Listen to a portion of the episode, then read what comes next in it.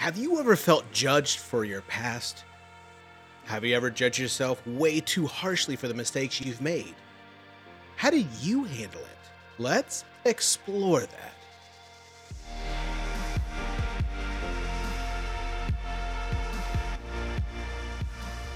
Hello and welcome to the Exploring Recovery podcast. This is the podcast that takes a closer look at a life lived in recovery. I'm your host, Shane Sosaikich. It is currently January 30th, 2022, and since my last episode, I've been feeling this continuous need to aggressively protect myself from fictitious thoughts of being hurt by others, a persistent problem since childhood. Despite the fact that they're only thoughts, I've been experiencing them so intensely that I can't say it's been disrupting my day to day. I am excited to share that I found an exciting new way to journal. You see, I was walking through Walmart one day with my dad. And as we're going through the store, I noticed a little uh, corner end cap with full of calendars. And as I walked by, I, I had this kind of epiphany. I felt like the Lord wanted me to have a closer look at one. The one in particular was one of these little desktop calendars, the ones you rip off every day. Well, I felt like the Lord was telling me that, you know, there's a nice, considerable piece of writing real estate on the back of every one of those pieces of paper. And since the other side had the date on it, I could keep them well tracked and in order. Now, I'm a big fan of keeping my blessings written down throughout the year, and once the year is over, just kind of going through them. I latched onto this idea pretty quickly, and the only choice that was left was whether or not I wanted a Bob Ross calendar or a Bill Nye calendar. I think the choice was pretty obvious. My Bob Ross calendar sits on my desk, and after every day, I take time to reflect on not just the blessings, but other areas of my life that I kind of feel like I should record, areas of my life that I need to improve, bad habits that have kind of really derailed what I would have liked to got done for the day, anything at all that will kind of help me track any kind of problem behaviors, especially in the areas of recovery.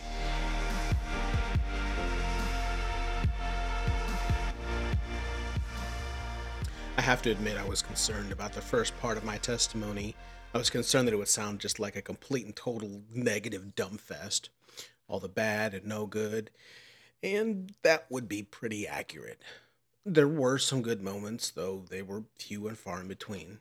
I am thankful for a family that at least tried to stick with me at, eh, for a family that at least tried to stick with it as long as they could. Most of all, I am thankful for God for this resilience that I learned at a young age. While I don't wish for the things that happened to me to happen to anyone else, I will say confidently that God has used what has happened to me for His glory in the end. Well, with that being said, I don't want to take too much time here, but let's jump back into part two of my testimony. Well, fast forward a few years. It's the summer after sixth grade. It's 1995. I'd been in the same house and the same school for four years. I finally had this sense of security, this this feeling of being rooted. But the vacation that summer, a vacation trip to Thailand with my dad, turned into two years of unannounced study abroad. I was once again uprooted, this time to live in another country. I remember feeling very powerless, which only bred more and more feelings of bitterness and resentment.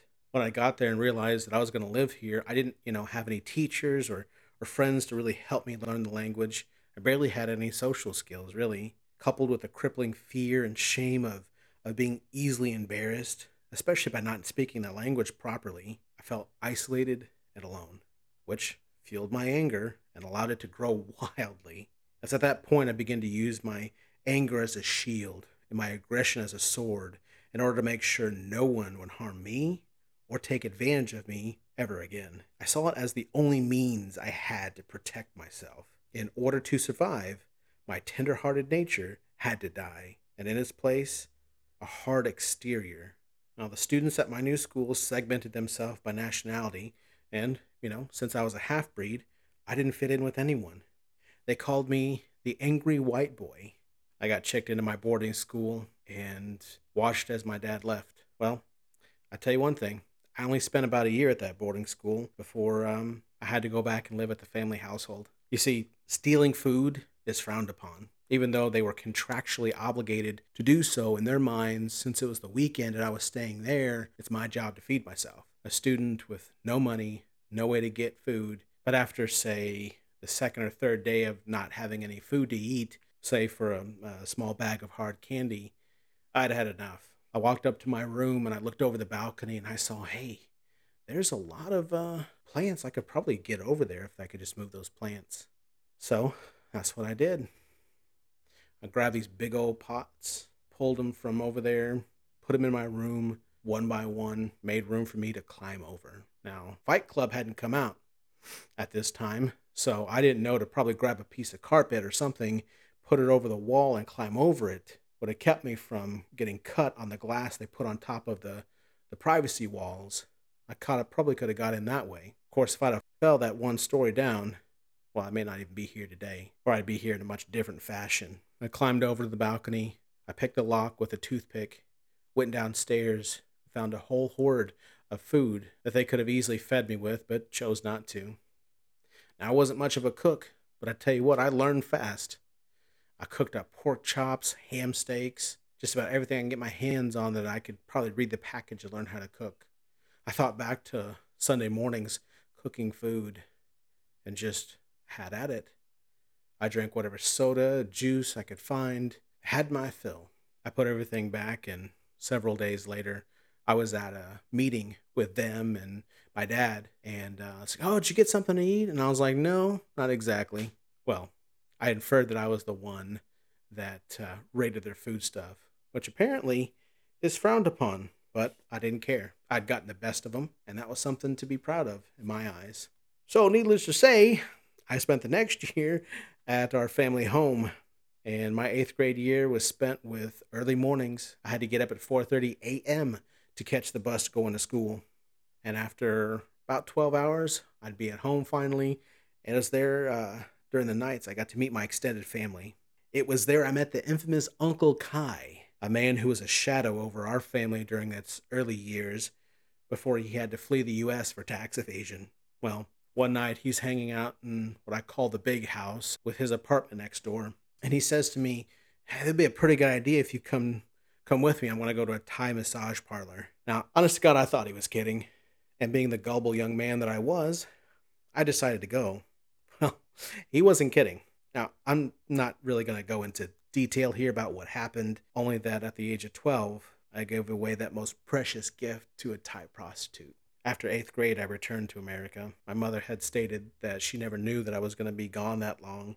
And while and between her and my grandparents, there wasn't a dry eye to be seen, except for maybe my brother. And if I'm being honest, I couldn't have cared less. The whole experience in Thailand had left me cold and numb and emotionless. That next year, I started high school, and immediately my brother made it his life's mission to make my life miserable. It got to a point where the fighting had escalated. It got so bad that I became afraid for my safety. And at that point, I just, I'd had enough. I'd sharpened my sword of aggression and I got to work. So on the next occasion, when my brother decided to kick in my door, because apparently that's a common thing, I grabbed my dad's bayonet knife and as the door cracked open, I shoved that blade in there and heard this wild scream. I'd cut him at the wrist, see. I remember him calling my mother telling him how I wouldn't stop bleeding. And while I was in the room, I kept thinking, yeah, that's right. You really want to mess with me? I'll cut you. Again, thinking of it a badge of honor. And while he sure bled, he didn't die. I kept thinking how sad it was that this is my life. And well, despite all the trouble at home, it was around this time that I actually made the best decision of my life. It was at an evening church service. I was sitting on a pew with my grandpa, and the invitation was going to come up and receive Jesus. The fear of being in front of people and being embarrassed by being in front of said people had always kept me from stepping forward many, many times, but not this night. I heard that still small voice in the back of my head just leading me, telling me, like, something's got to change, Shane. Something has to change. There needs to be a change. And this was it. The joy I felt when I received Jesus was overwhelming. I think back on that moment fondly. In the days and weeks that followed, I didn't know what it meant to be saved. I didn't know about the baptism of the Holy Spirit or have any mentoring on what it means to follow Jesus. It was just uh, something that you did, life and the world snuffed that joy out real quick. And so life was business as usual. Well, my brother went on to graduate, and after he left, I really thought things would calm down. Right before my sophomore year started, it was decided that I would go back to Thailand to help bring my dad home so that he wouldn't be living where he was in a country that didn't offer him much of a future. So while I was gone, I had left the country. My mother started dating a man. Now, this father of two boys, kids in my class that I'd had problems with, was more than willing to date and consequently marry my mother without so much as meeting me. And I'll tell you, and I confess this to him not that long ago, I said that very act has stopped there from being any kind of fruitful relationship in our lives. And I confessed to him, I said, Well, because of that act, we may not reconcile this side of heaven, but, you know, I had to be honest with you with where we're at in this relationship. Now, this man, my stepdad, a former preacher, understood his mistake. But as for my mother, she confessed to me, she said, this is the only way she could stop herself from allowing my dad back into her life was by going through with this. So when I returned home, I was greeted with a new stepdad I'd never met and two stepbrothers I didn't particularly like. By the end of high school, things at home were so strained that it was like a powder keg waiting to blow. As it seems to be a common thing in my life, it all came to a head one night when my mother had had a psychotic break, a psychotic episode due to the strain of this relationship with her new husband and their rushed marriage. It got so bad that I I started questioning the stability of my home life. And once I shared these concerns with my friends and staff at the school, it was enough to embarrass my mom so bad that she sent me to live with my dad. She said, Well, you'll come back and you'll graduate. You'll come back to school here, which I didn't want to do. I said I was tired of the hypocrisy I'd seen in this school. It was the kind of school you'd drop bad kids off, hoping that somehow that God would just undo the poor parenting that had happened during these kids' life. So I didn't want to go back. Needless to say, this whole situation really destroyed any kind of healthy relationship with my mother. And I always used to think of her as this kind woman growing up. But as I got older, I realized that my mom wasn't that much different from my grandpa with her nitpicking and criticism.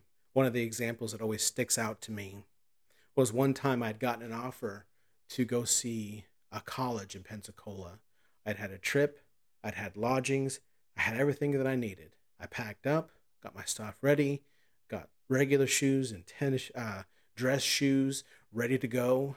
My mom looked at my stuff and she saw my shoes and said, You're not going anywhere with those shoes. Now, something to note about my feet the width is about the same size of a size 10.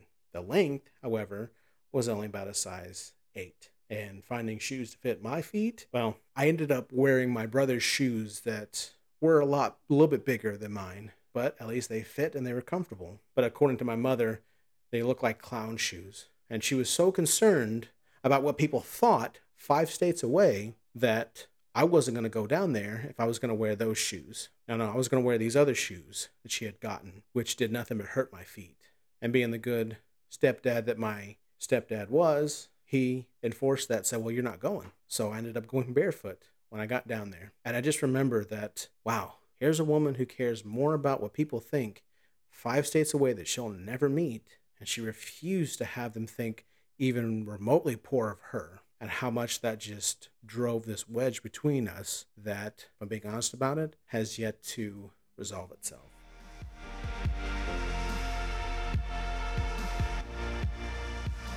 Things seemed to go from bad to worse as I got older. And once again, it seems like there were only bad times.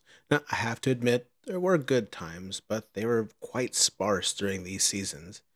Most of the joy I found came in the small moments tender moments of affection that often really gets overshadowed by the current circumstances. This is where I learned to appreciate the small things in life, always knowing that my circumstances could always be worse, a lot worse.